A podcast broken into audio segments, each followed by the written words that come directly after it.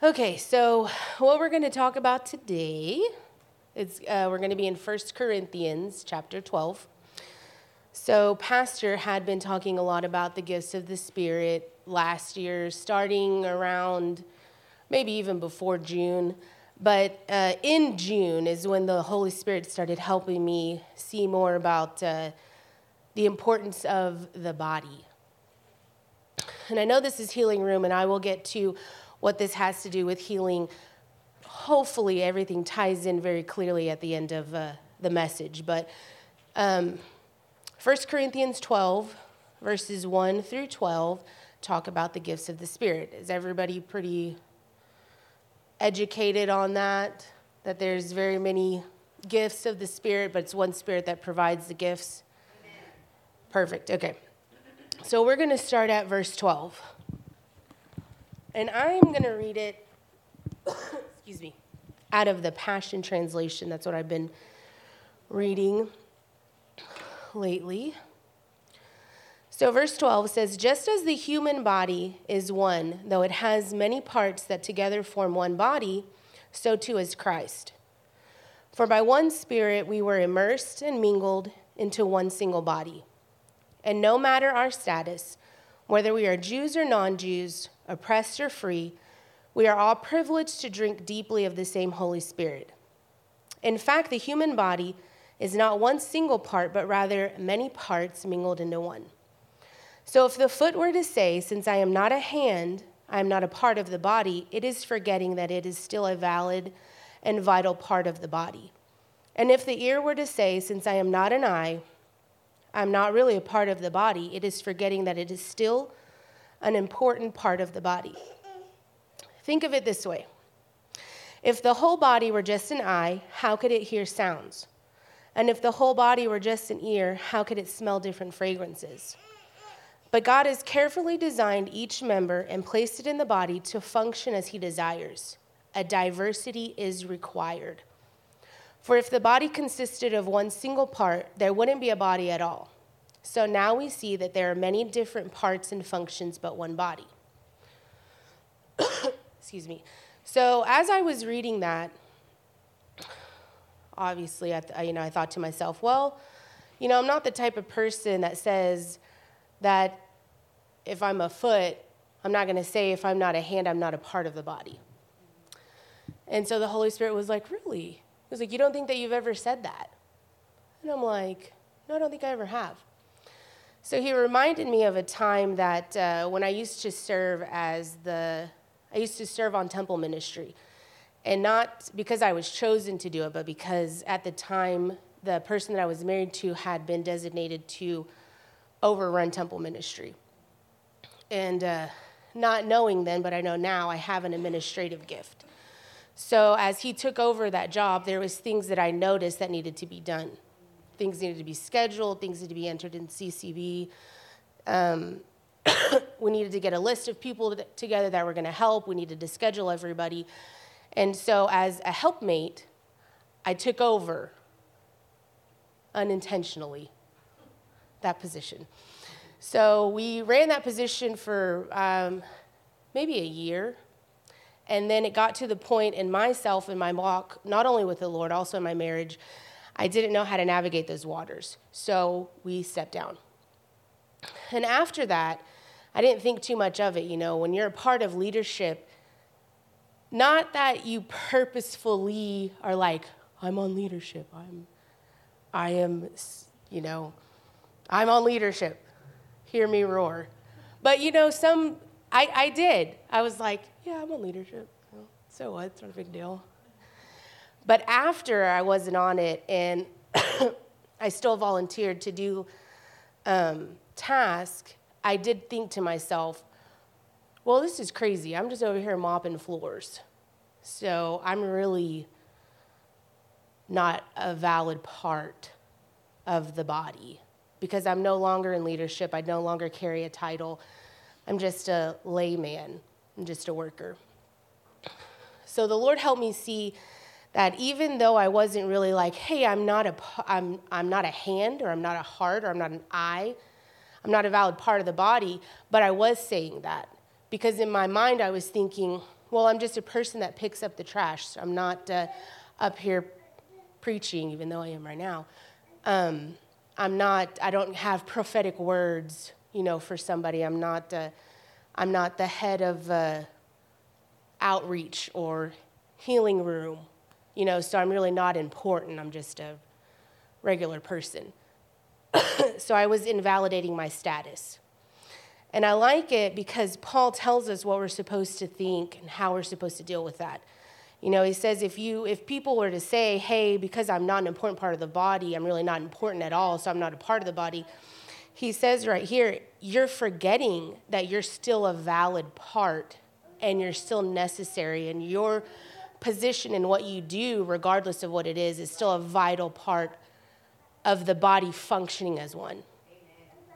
So for me, if you're taking notes, note number one would be don't think that your ministry in the body is not valid because you don't carry a title and because you're not a so called, you don't head up a ministry. Even though you're a helper, you're still very, very much valid.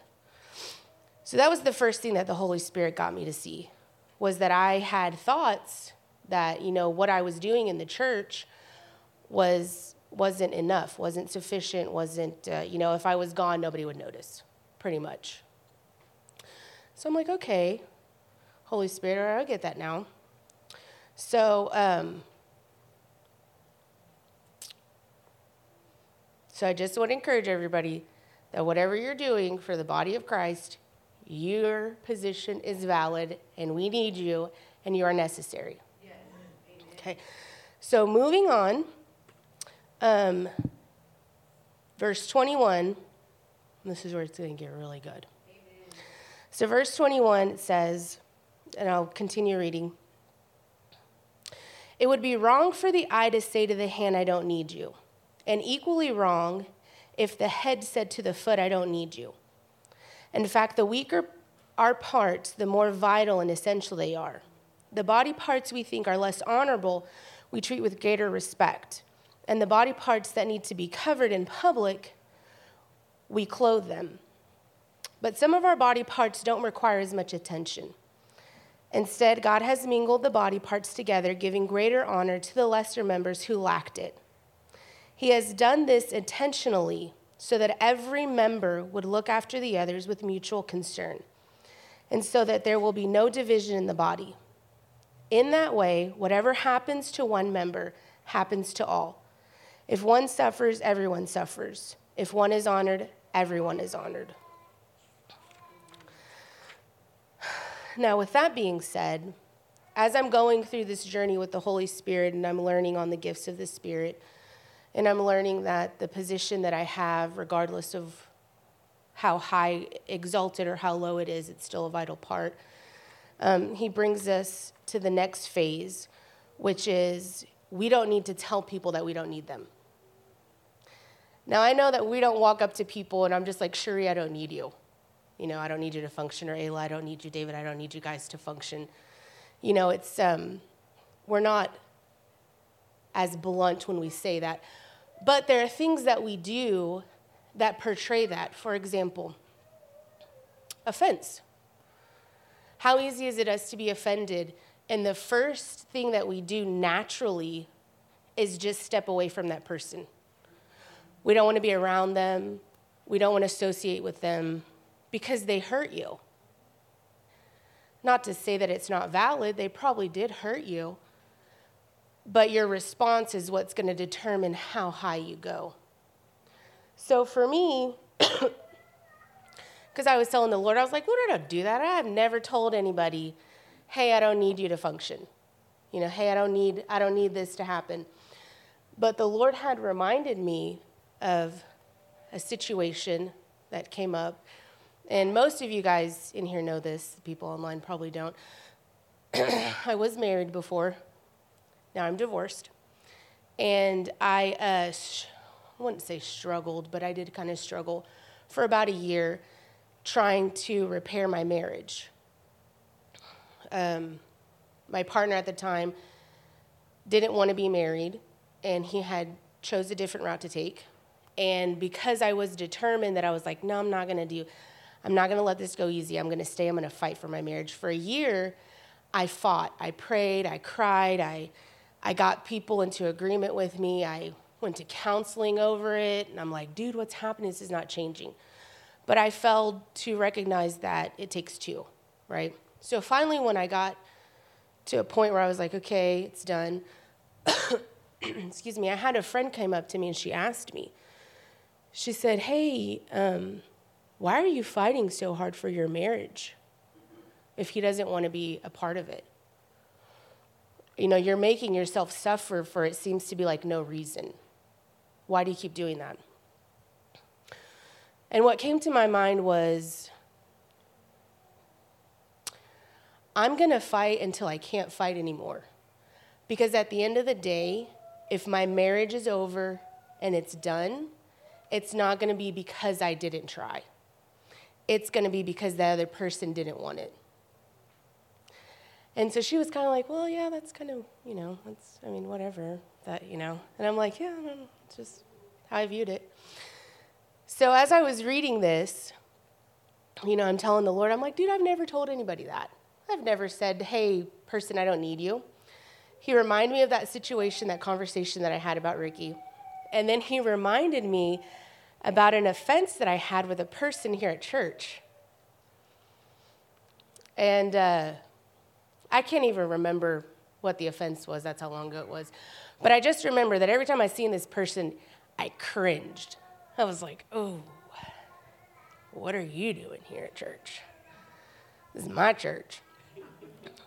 And so I struggled with that for a long time. And even though I never said anything uh, to this person directly or was rude to this person, I avoided this person at all cost. I seen them walking, I beelined for the other. I was like, nope, not doing it. And um, and the Lord told me, He was like, you know, unintentionally, you're not telling that person, hey, I don't need you, to their face with those direct words, hey, I don't need you. But because of you avoiding them, because you, um, you don't pray for them when I tell you to pray for them, because you don't interact with them, because every time you get invited somewhere with Winners Church members, your first question is, hey, is da da da da coming? You know, he, she was like, he goes, he told me, he was like, you are. You're telling, you're pretty much telling that person you don't need them. And I was like, no, I'm not. I'm not doing that. Like, that's not what I'm doing. And he was like, yeah. He, she was like, um, and he told me, he said, would you have those same feelings for that person that you did with your marriage? Like, would you look at that situation the same? This person offended you, and you avoid her. Your husband did way worse, but yet you still fought and pursued and tried with everything that you had. And I said, Well, Lord, this person isn't really nothing to me. He's a person. You know, he's not my husband, he's not my wife, he's not my cousin, he's not my family, he's not my brother. He's a church member. Like, you know. And he goes, It doesn't matter. He said, What, what have I said about love? And I'm like, What in the world? What is this? Love? So I'm like, Okay, Lord. What do you want me to do? He was like, I want you to continue reading. I said, Reading what? He said, Reading 1 Corinthians. I'm like, All right, I'll continue reading. So at this point, just to recap 1 Corinthians 12, first 12 verses, gifts of the Spirit. Many different gifts, one Holy Spirit. Second point, we're all a body, very different body parts that function in the body Everyone has a purpose, everybody has a part that they walk in, everybody is vital and necessary. Point number three we don't need to be telling people we don't need them, directly or indirectly. If we're called as members of Winners Church, we are all ne- needed and necessary and vital. And it's time that we mature and grow up and put fences, offenses down and learn to see that person for who they really are. So the Lord's like, okay. He's like, uh, continue, continue reading, Anna, since you're so smart and you know everything. I'm like, all right, Lord, I will. So, this is really what blew my mind. And let me make sure I'm not getting ahead of myself because I feel like I'm getting ahead of myself and it's only been 20 minutes. What in the world? What is happening? I'm telling you, like, sorry, guys. Thank you. Okay.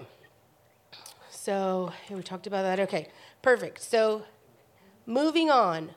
1 Corinthians 13, the love chapter.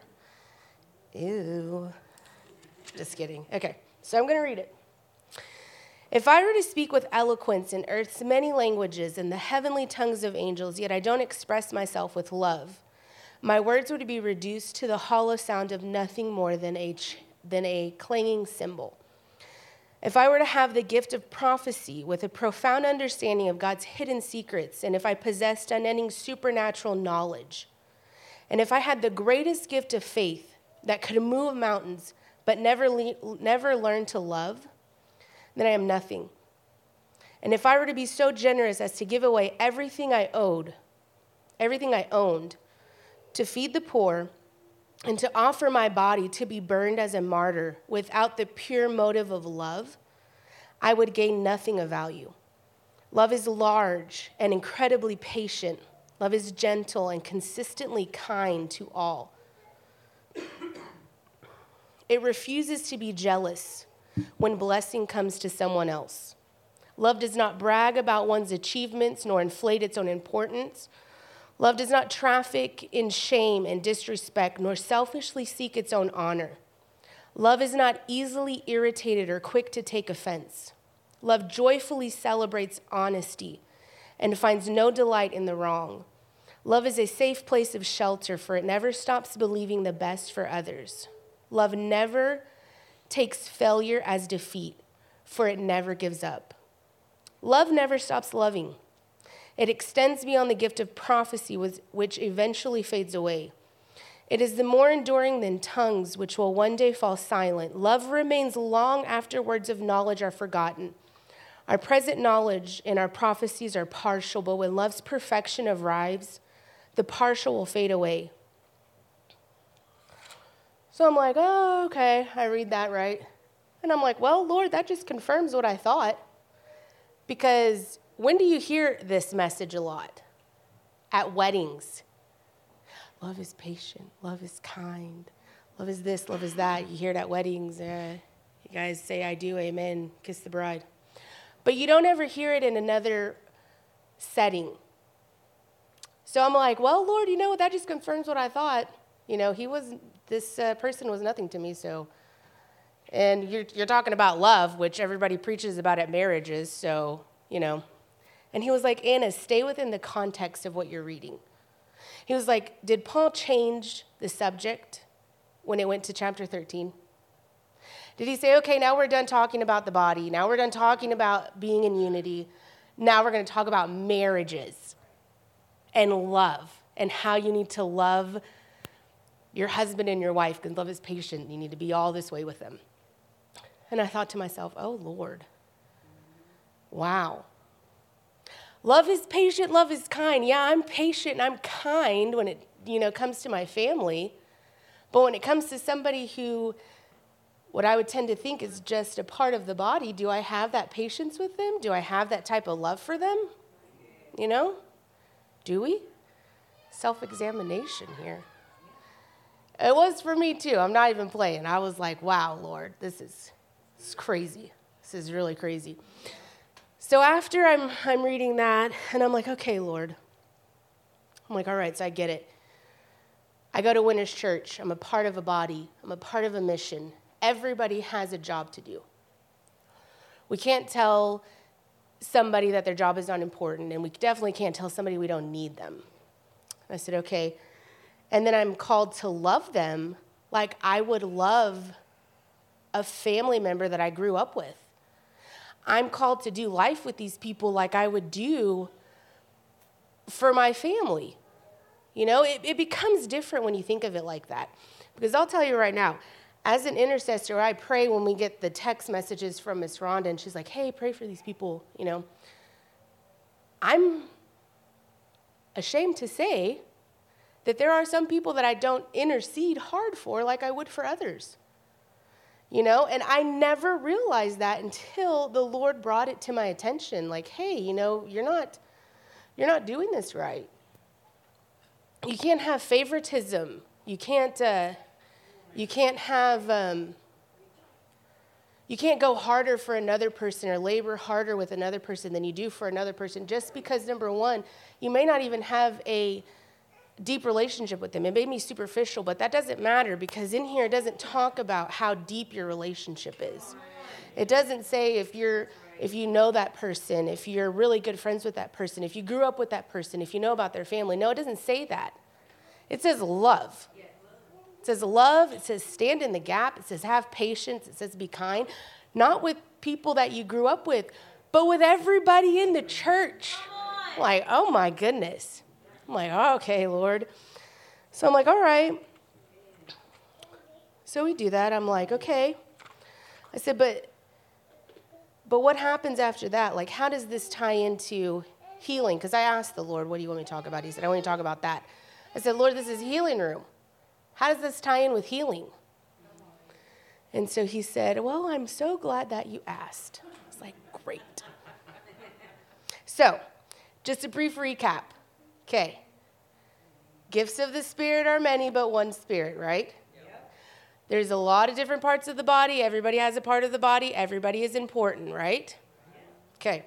You cannot tell another person that you do not need them because you, in fact, do. One story that I forgot to say that had to do with that, oh my gosh, this is going to blow your guys' mind. Um, in telling somebody that you don't need them. So I told you guys I don't work on, I'm not leader of the temple anymore, so I just help. Pastor had a meeting this year and got everybody together, made everybody sign a list that wanted to sign up for temple ministry, right? So we all sat over here, had our meeting. Um, Hilda took our names down. He said, Hilda's going to assign tasks for everybody, and then, you know, just kind of move on.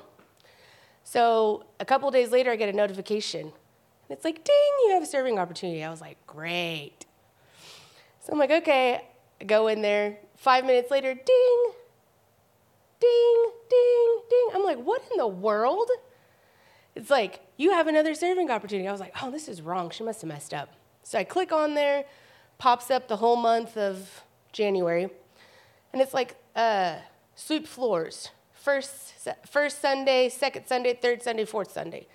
I said, What in the world? I said, Four Sundays after church? What is, I'm like, Lord, no, I can commit to two.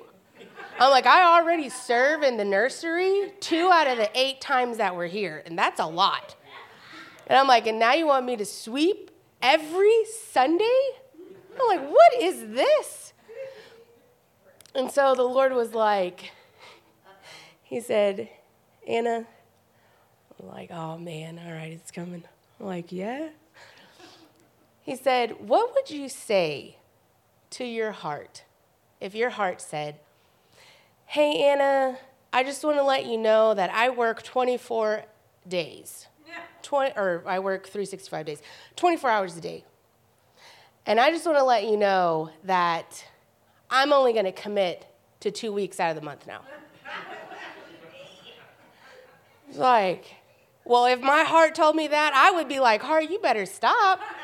I, you are necessary. I need you to live. You're my heart. If you quit working, I'm going to die. And he said, Oh, well, he said, It's funny. It's funny that you say that. He was like, Because that's what you're thinking right now in your response to your temple duties. Now, it might not be important. People might think that sweeping and mopping is not important. I certainly did. And I'm like, if I quit, if I don't do it one week, who's going to know? But that's not the point. It's not the point about who's going to know. God's going to know. And it's the fact that as a part of the body, commitment is what is needed regardless of what you're doing. Why? Because we know that if everybody doesn't take their role serious and doesn't perform it to the best of their ability, you're not the only one that suffers. It's the entire body, it's the entire winner's church. Because what does the Lord say? Let me read it again. He has done this intentionally so that every member would look after the others with mutual concern, so that there will be no division in the body. In that way, whatever happens to one member happens to all. And if one suffers, everyone suffers. And if one is honored, everyone is honored. So, with that being said, understand your position, whatever it is that you're called to do at Winners Church, and run with it, commit with it, and know that without whatever it is that you guys do, individually, corporately, togetherness is very needed and is very valid. So when the Lord when the Lord showed me that in regards to my own body, it changed a lot. It changed the way I viewed a lot of you. Because now it wasn't more like, well, I'm offended at this person and what they did, so let me just stop.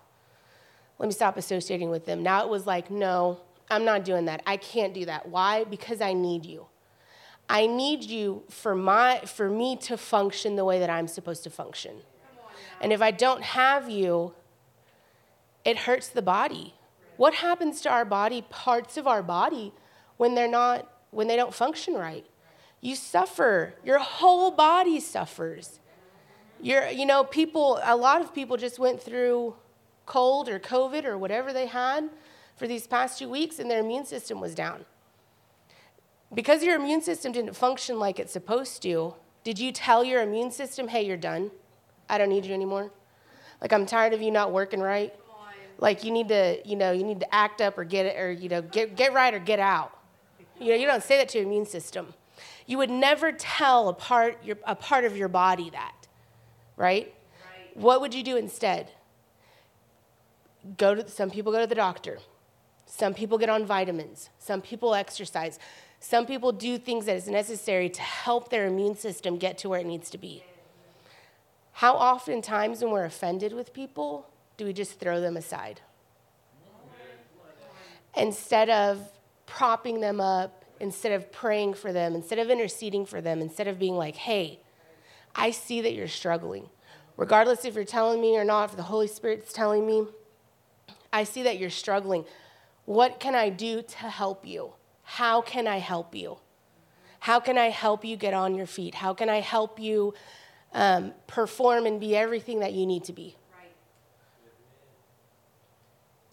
I never did that until Holy Spirit brought some revelation on that. I was like, oh, Lord.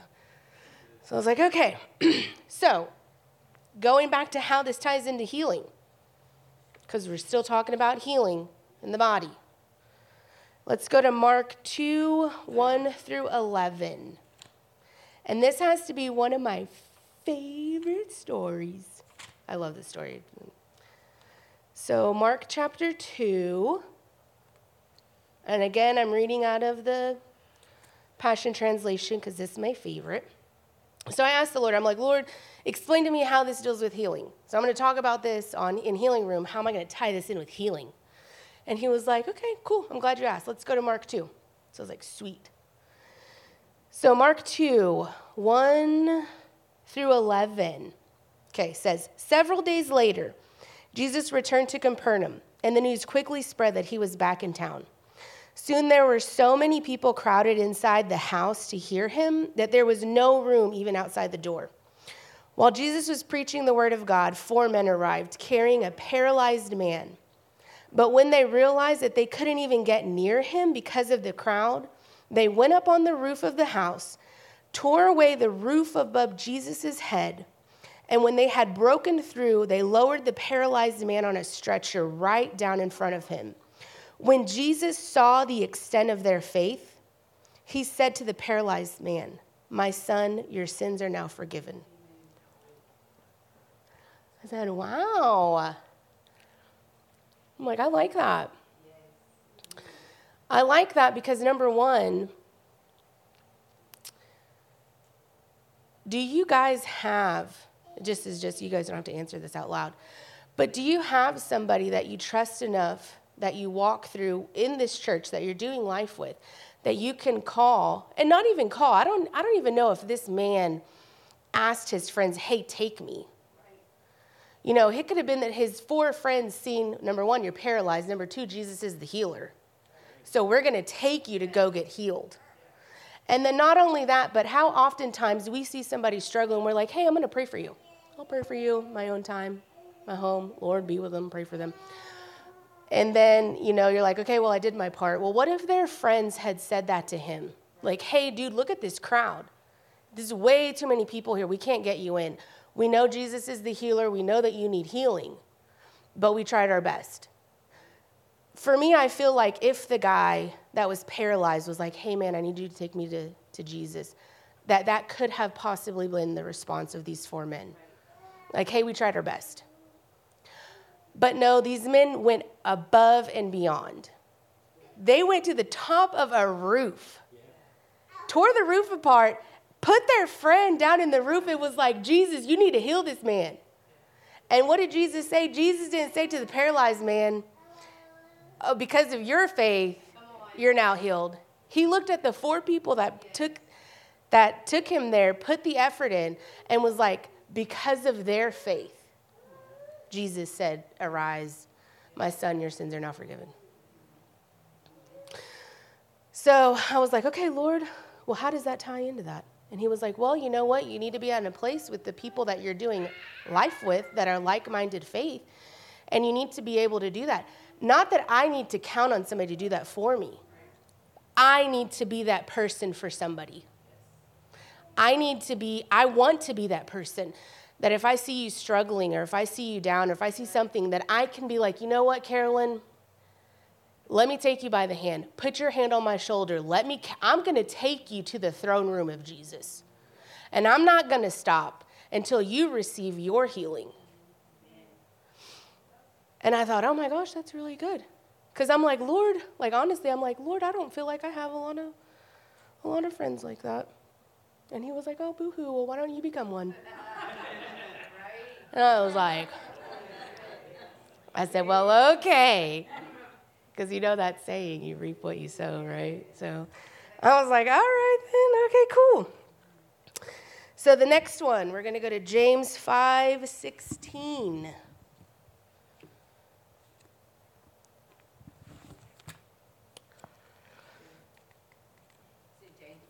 James 5 16.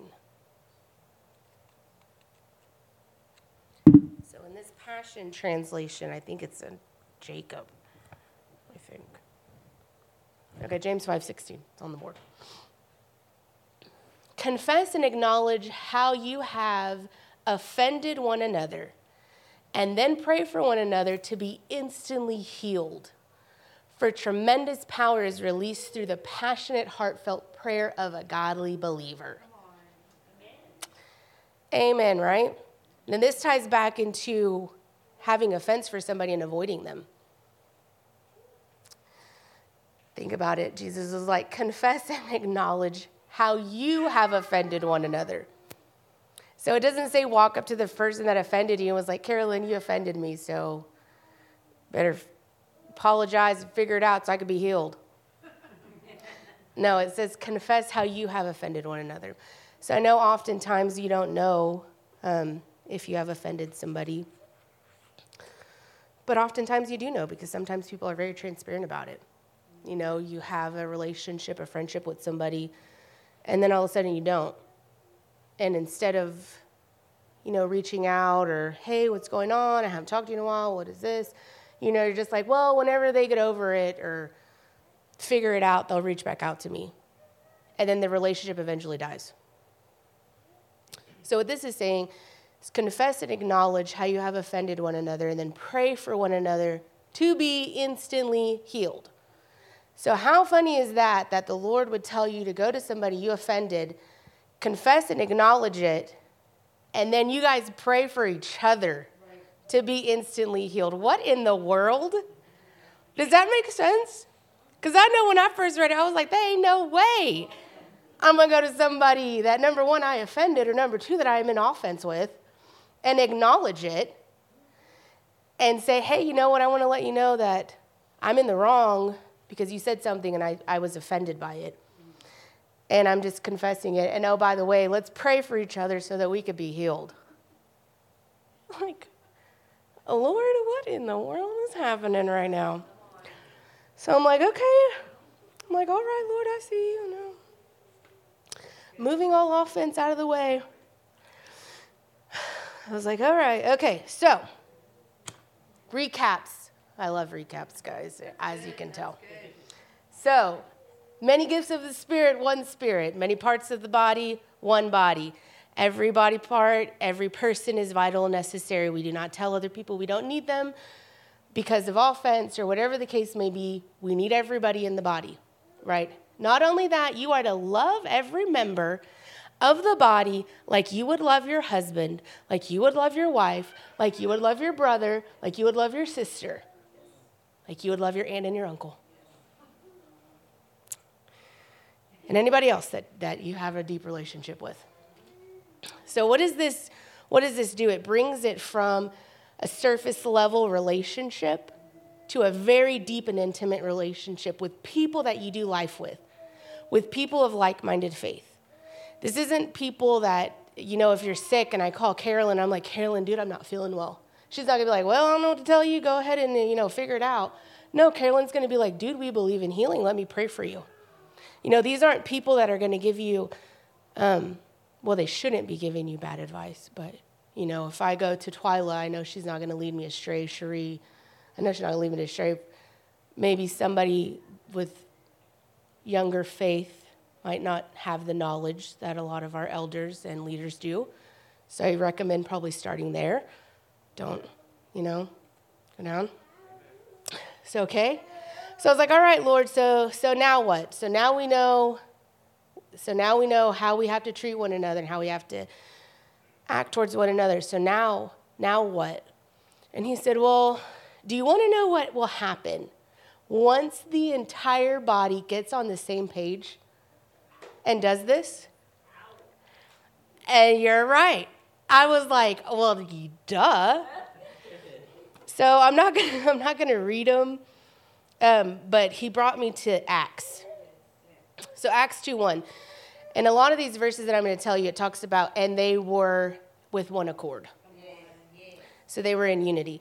So what happens when everybody learns how to number one, not be an offense, how to love your neighbor as you love yourself? You become into you you come into unity. You come into one accord. So Acts 2:1 is the first time that we see that they were in one accord. In the day of Pentecost, what happened on that day? Well, the Holy Spirit fell. Right? Okay. So Acts 4 24 through 31 is another instance where they were in all accord. And the cool thing that happened as you read through those verses is that you'll see that everybody was filled with the Spirit again. Okay? And then Acts 5 12. Um, Acts 4 24 through 31. And then the last one is Acts 5 12. And the cool thing about this, when they were in one accord, signs and wonders happened, miracles happened. Okay? You want to pull, can you pull that up for me, Joe, please?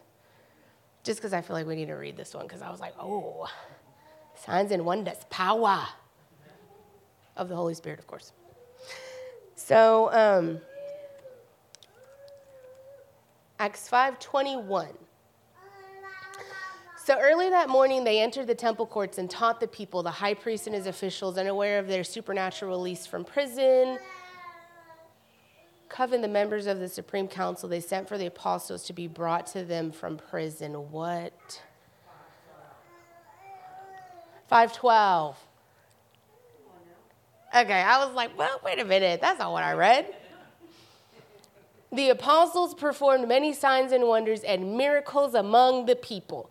Now, a little bit before that talks about how they were all in one accord, but this really stood out to me because in being in one accord, we see manifestations of the Holy Spirit.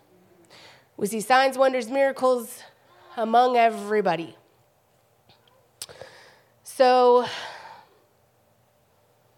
once we learn how and, and understand how to uh, love everybody like we love our family members, we, be, we come into unity. And um, one thing that the Holy Spirit helped me a lot in seeing is I, I like to pray. I've always liked to pray because as a little girl, I watched my dad pray. And this is so, this is so weird. Or, well, it's not really weird, but my dad was a single dad, and uh, so he raised me and my brother. And I would remember him when he first started his relationship with the Lord, he wanted to pray all the time. All the time. And so he would tell me and my, my little brother, hey, come in, we're going to pray. Come in the living room, we're going to pray. I'm like, okay. So he turns the lights off, we're in pitch black, okay? And he's like, get on your knees, get on your knees, we're going to pray. So we get on our knees and we're sitting there, and my dad, when he prays, he would cry. I'm looking at my brother, and of course it's dark because you can't really see him, so I'm hitting him, and I'm like, dude, why is dad crying? I'm like, dad's literally sobbing. He's praying and he's sobbing. That's weird. And he would pray for hours, dude. Like when I, when the when the Lord says, when Jesus said that he went back to the apostles and was like, I can't believe you guys are sleeping right now. I understand that, fully understand that, because I would fall asleep every time my dad would pray. And so, and then once my dad was done praying, he would be like, okay, and it's your turn. And I'm like, God bless God and God bless Jesus and thank you, Lord, and amen. And then, of course, my little brother. And so I grew up in prayer. I grew up with prayer my whole life. So naturally, once I became a believer, I wanted to pray. I understood the importance of seeking after the heart of God. And um, so I asked the Lord, I said, Well, Lord, what can I do? How can I do my part in my job for the body? And he said, Well, pray. I said, Pray. He said, Yeah, pray. I said, Well, okay. I get these text messages from Miss Rhonda, and before I got this revelation, you know, I'd be like, Hey, pray for such and so because they're not feeling well. And I'm like, Lord, be with them in the name of Jesus. And I, would, I did that for a long time. And the Lord was like, uh, after He had told me, I want you to pray, we got a text message. I can't even remember what it was. And uh, the Lord said, I want you to pray over this particular situation. So I'm like, all right. So I'm praying, and I do that kind of superficial prayer Lord be with them, bless them, whatever they're lacking, give it to them, help them figure it out. You know, amen. And he was like, No, Anna. I'm like, what, Lord? He said, I want you to pray for them like you would pray for your brother. I want you to pray for them like you would pray for your father. Because if my dad was sick, I'll tell you right now, I'd drop everything and I would go to wherever he's at and I will pray in the spirit until I see something pop up. Because that's my dad. But I wasn't doing that with my body, the people that I do life with. And so the Lord was like, I want you to start praying for these people like you pray for your family. Now, my brother's not saved. So me praying for him, it, it, it's different because I, I love my brother. So I cry out to the Lord for my brother. Like, Lord, don't let my brother die and not know you. Like, don't do it. That's my brother. Forgive him, Lord, for any sin that he has committed, Lord. He doesn't know what he's doing, he's blind. He doesn't know you, Lord. But I never would pray with that type of passion for people we would get, you know, on the prayer list. And so the Lord had told me, Anna, this is why I'm giving you this wisdom and revelation. You want to know what your part is, you want to do your part, you have to start there. Start with prayer. I'm like, all right. So it's weird. Sometimes it's really weird because the Holy Spirit will put it in to pray for some people. One time I remember I was praying for Carolyn. And this is going to sound like the weirdest thing. I'm praying for Carolyn, and a love out like a like like I prayed for her like she was my wife. Like I prayed so passionately for her. Like I loved her like if she was my wife. Yeah, and I thought, what in the world is that? Like, Lord, I am not, you know? And so I was like, dude, that's weird. And then it was for, uh, I had to pray for a man here at church. And I prayed for him, and the love that came out was like he was my husband. I was like, oh no. I was like, what is this? What is happening? I know. I'm like, ugh. And then I was like, Lord, this is too weird. Like, this is too weird for me. And of course, you guys know I have nursery because I mentioned it. So uh, whenever one of the little kids are sick, I, I, you know, I pray for them. So if I hear, you know, if I hear one coughing or whatever when I'm there, I pray for them. And I'm praying for this child. And guys, when I tell you, the love, like I gave birth and held that child in my stomach for nine months. I was like, what in the world? I was like, oh my gosh, like this, I, I was, oh my God, I'll tell you. Amen, me too, when I have mine. So, y'all, better, y'all better get it together and figure it out because y'all know this now. So I was like, you know, and telling that, I was like, okay, Lord. So I was like, thanks. So now uh, the bar has been raised in my life because of this knowledge and revelation I have. And the bar has been raised in your guys' life now because now you know. So now you can't say that you don't. So I'm like, okay.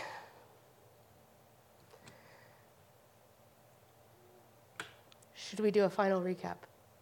Okay. Okay. Number one, different gifts of the Spirit, one Spirit.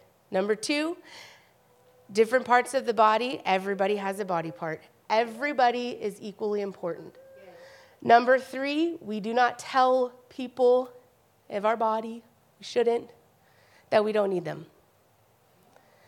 Do your best to keep offenses low and try and view every member of this church as you would view your mom, your dad, your brother.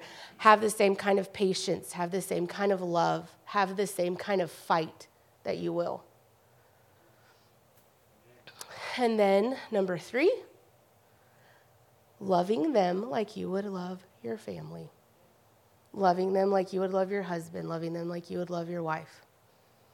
And what happens when we all get a grasp of this? We come into unity as a body. Holy Spirit manifests, and signs and wonders happen. Amen? Okay, so we're going to have an opportunity tonight to act out what we're talking about. Amen. So, how many of you guys need prayer? Okay, everybody needs prayer. Listen, we ain't at the hospital where we asking people, you guys need prayer. They're like, no. Or outreach, we're like, you guys need prayer. No, we all need prayer. No, you're not supposed to ask. Yeah, I know. Okay, let me say. So I want everybody to link up with somebody who is not your significant other, obviously, and get with them and pray for them for whatever it is they need healing, financial breakthrough, whatever it is. And we'll do that for three minutes. Three minutes, is that too much? No. Don't stop it, Joe. Right, Joe, don't.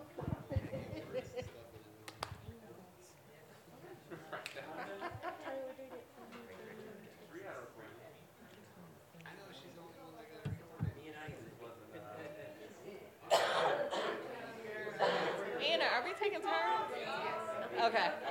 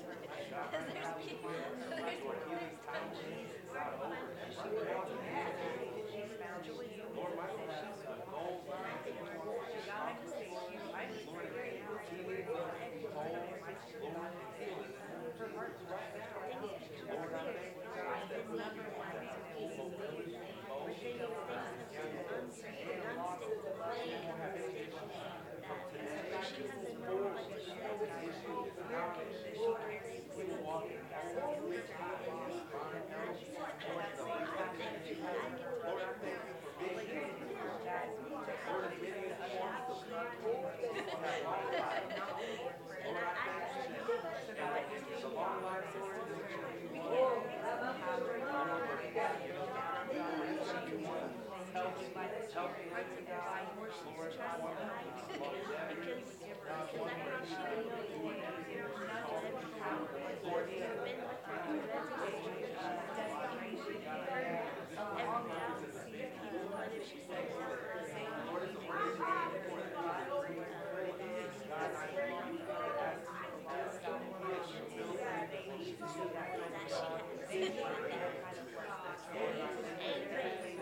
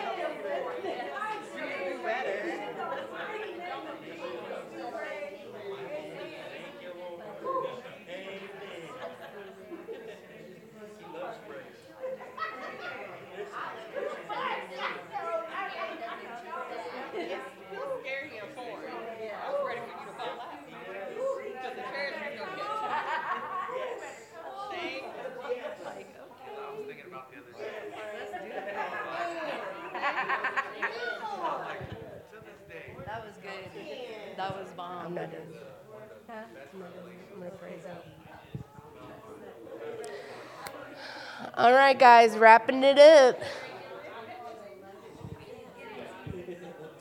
All right, we're going to go ahead and seal this uh, wisdom and revelation that we received tonight.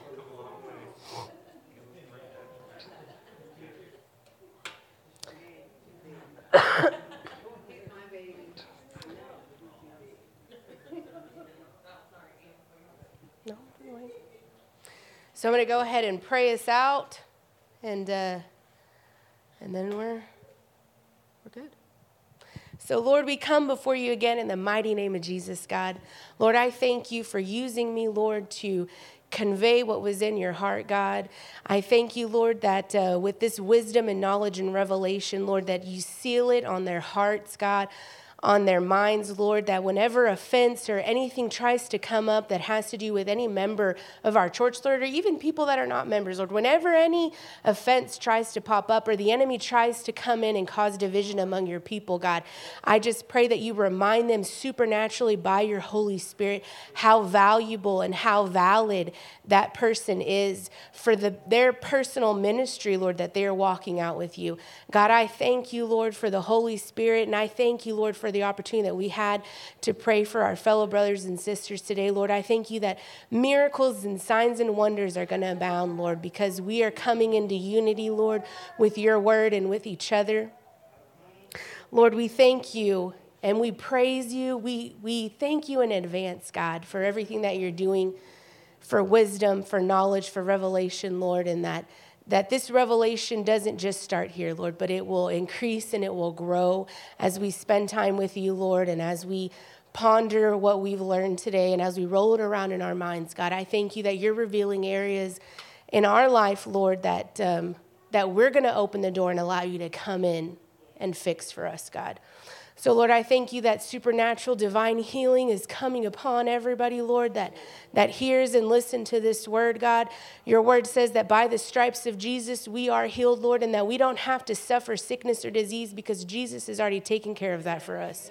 So, God, I thank you when the enemy comes in like a flood that you come in, Lord, and you raise that standard against him. So, Father God, I thank you for everything that you're doing for us, Lord. I thank you for financial breakthrough that's happening in, in every area, in every area of our lives, Lord.